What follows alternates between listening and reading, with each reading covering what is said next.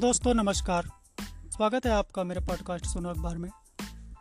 आज के पॉडकास्ट में चर्चा है बुज़ुर्गों के पेंशन पर और इसकी चर्चा की है लेखक अर्थशास्त्री अंशुमान तिवारी ने। उनका यह प्रश्न है कि बुज़ुर्गों की पेंशन पर बहस कौन करेगा? और इसी को लेकर मैं आपके सामने उपस्थित हूँ। दुलारी माई बुढ़ापे के असर से लगभग झुक चुकी हैं। भजन कीर्तन की मजदूरी रोज़ नहीं मिलती। दो जून की भीख के लिए वृंदावन की गलियों में करोड़ों आशीर्वाद बांटने पड़ते हैं। माई क्या जाने कि भारत में पेंशन की फ़िक्र और चर्चाएँ सरकारी कर्मचारियों से आगे नहीं जाती। उन्हें तो यह भी नहीं पता कि इस साल मार्च में तेलंगाना में उनके जैसे असंख्य लोग धरने पर बैठे थे, जिन्हें सरकारी पेंशन स्कीम से बड़ी उम्मीद थी। दुलारी माई हमेशा से भिखारी नहीं थी। शरीर चलता था तो खट कर कुछ कमा लेती थी। अब जीवन की साँझ में भीख ही सहारा है। दुलारी, भारत का आसन्न भविष्य है।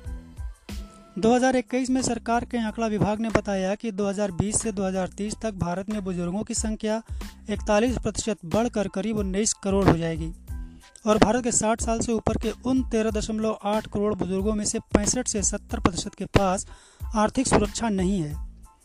मोटा टैक्स निचोड़ने वाली सरकार अपने मुट्ठी भर कर्मचारियों को अच्छी पेंशन देने को लेकर असमंजस में तो है, पर बुज़ुर्गों की पेंशन पर बहस कौन करेगा? सरकार के कार्यक्रम कार्यान्वयन मंत्रालय ने बीते बरस एल्डर इन इंडिया 2021 की रिपोर्ट जारी की थी। यह भारत की जनसांख्यिकी में सबसे बड़े बदलाव का महत्वपूर्ण दस्तावेज़ है। 2011 से 2021 तक 10 साल में भारत की सामान्य आबादी 12.4 प्रतिशत बढ़ी, लेकिन 60 साल के ऊपर के बुज़ुर्गों की आबादी करीब 32.7 प्रतिशत बढ़ गई। 2021 तक 10 साल में करीब 3.4 करोड़ लोग बुज़ुर्ग आबादी का हिस्सा बने। अगले दशक में करीब पाँच दशमलव छः करोड़ लोग और जुड़ेंगे। 2021 में केरल, तमिलनाडु, आंध्र, पंजाब और हिमाचल में सबसे ज़्यादा बुज़ुर्ग आबादी वाले राज्य थे। मनरेगा का सरकारी हिसाब बताता है कि सबसे न्यूनतम मजदूरी वाली स्कीम में बुज़ुर्ग मजदूरों की तादाद बढ़ रही है। 2019-20 मनरेगा में लाभार्थियों में इनकी संख्या अट्ठानबे लाख से बढ़कर एक दशमलव तीन करोड़ हो गई। समझना मुश्किल नहीं है कि दुलारी माई भीख क्यों मांगती हैं। शरीर जर्जर है तो मनरेगा का काम भी नहीं मिलता। 2011 के जनगणना में बताया था कि भारत में 60 से 80 साल के भिखारियों की संख्या सबसे बड़ी है। भारत में पेंशन चर्चाएँ तो केवल सरकारी कर्मचारियों या फिर मोटी जेब वाले बीमा पेंशन तक ही सीमित है। यहाँ कोई यूनिवर्सल यानी सबके लिए पेंशन नहीं है। कुछ राज्यों में पुरानी पेंशन के लौटने तक कर्मचारियों की पेंशन अंशदान निर्धारित ही है। केंद्र सरकार गरीबों की रेखा के नीचे आने वाले 60 वर्ष से ऊपर के लोगों को प्रति माह केवल दो सौ रुपये यानी सात रुपये प्रतिदिन की पेंशन देती है। इसमें भी 2007 के बाद बढ़ोतरी नहीं हुई है। इसके लिए भी बुज़ुर्ग तहसीलों और सरकारी कोषागारों का चक्कर काटते हैं।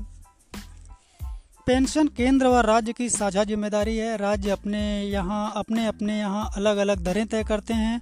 इसके लिए उनके बजट से पैसा जाता है। हेल्पेज इंडिया का अध्ययन बताता है कि छह छोटे राज्यों में बुज़ुर्गों को दो हज़ार रुपये प्रतिमाह की पेंशन मिल रही है। कुछ राज्यों में एक हज़ार से दो हज़ार रुपये और ज़्यादातर राज्यों में यह एक हज़ार रुपये से कम है। सरकारी पेंशन का लाभ भी केवल 24 से 30 प्रतिशत बुज़ुर्गों को ही मिलता है। पेंशन वाच की रिपोर्ट बताती है कि बोट्सवाना लसेथो, बोलेविया जैसे देश भी भारत से बेहतर हैं। अब आप जानते हैं कि इन देशों का जल्दी कभी कहीं नाम आता है, बड़े छोटे देश हैं और बहुत पिछड़े देश जाने जाते हैं।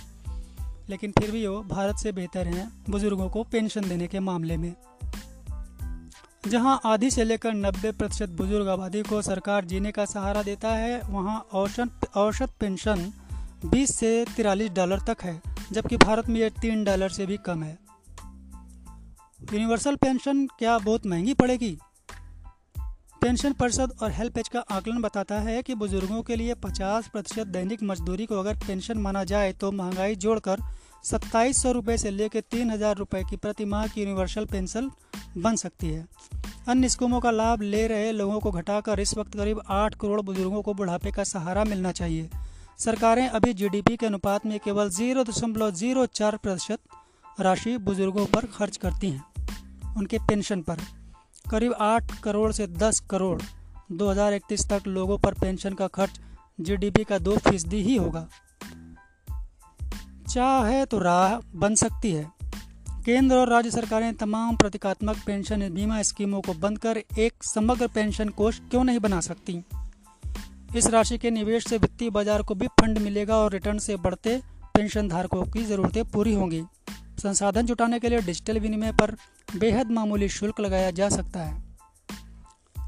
इस मामले में आखिर में अपनी राय व्यक्त की है अंशुमान तिवारी जी ने कि क्या कुछ अच्छा भी किया जा सकता है और किस तरह से। चलिए आगे बढ़ते हैं।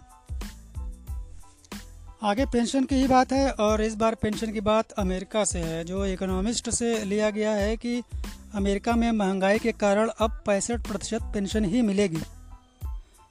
महँगाई में महँगाई से, पेंशन में कमी आने से चिंतित हुए हैं वहाँ के बुज़ुर्ग और फिर से काम पर लौटने की तैयारी भी कर रहे हैं।